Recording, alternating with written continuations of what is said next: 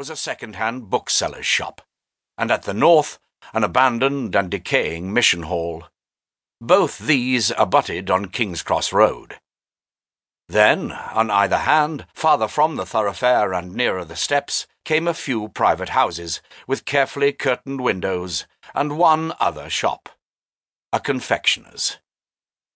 And next, also on either hand, two business yards, full of lorries, goods, gear, and the hum of hidden machinery.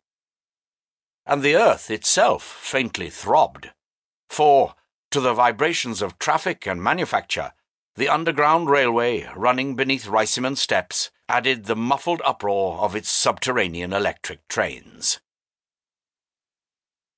While gazing full at the spectacle of King's Cross Road, the man on the steps peered downwards on his right at the confectioner's shop, which held the woman who had begun to inflame him. He failed to descry her, but his thoughts pleasantly held her image and she held his thoughts.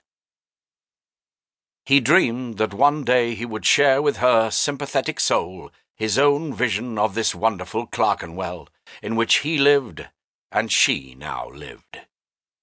He would explain to her eager ear that once Clerkenwell was a murmuring green land of medicinal springs, wells, streams, with mills on their banks, nunneries, aristocrats, and holy clerks who presented mystery plays. Yes, he would tell her about the drama of Adam and Eve, being performed in the costume of Adam and Eve to a simple and unshocked people.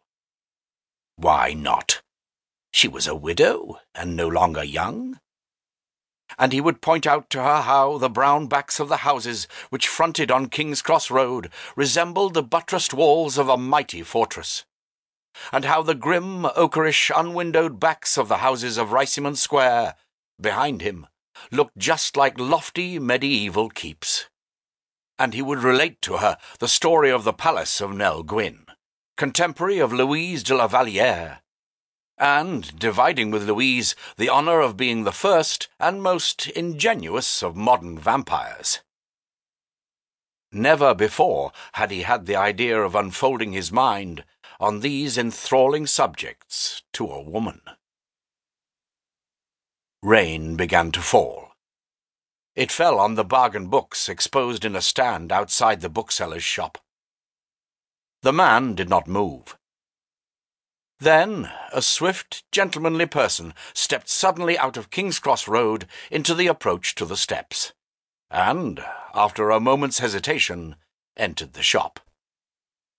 The man on the steps quietly limped down and followed the potential customer into the shop, which was his own. The shop had one window in King's Cross Road, but the entrance, with another window, was in Riceyman Steps. The King's Cross Road window held only cheap editions, in their paper jackets, of popular modern novels, such as those of Ethel M. Dell, Charles Garvice, Zane Grey, Florence Barclay, Nat Gould, and Gene Stratton Porter. The side window was set out with old books, first editions, illustrated editions, and complete library editions in calf or Morocco of renowned and serious writers, whose works, indispensable to the collections of self-respecting book gentlemen, as distinguished from bookmen, have passed through decades of criticism into the impregnable paradise of eternal esteem. The side window was bound to attract the attention of collectors and bibliomaniacs.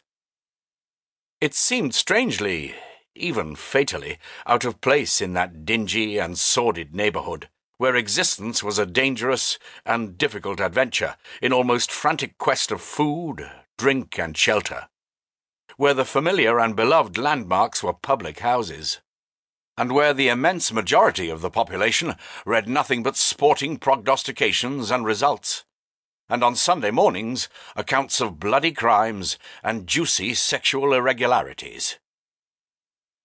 Nevertheless, the shop was, in fact, well placed in Riceyman Steps. It had a picturesque air, and Riceyman Steps also had a picturesque air.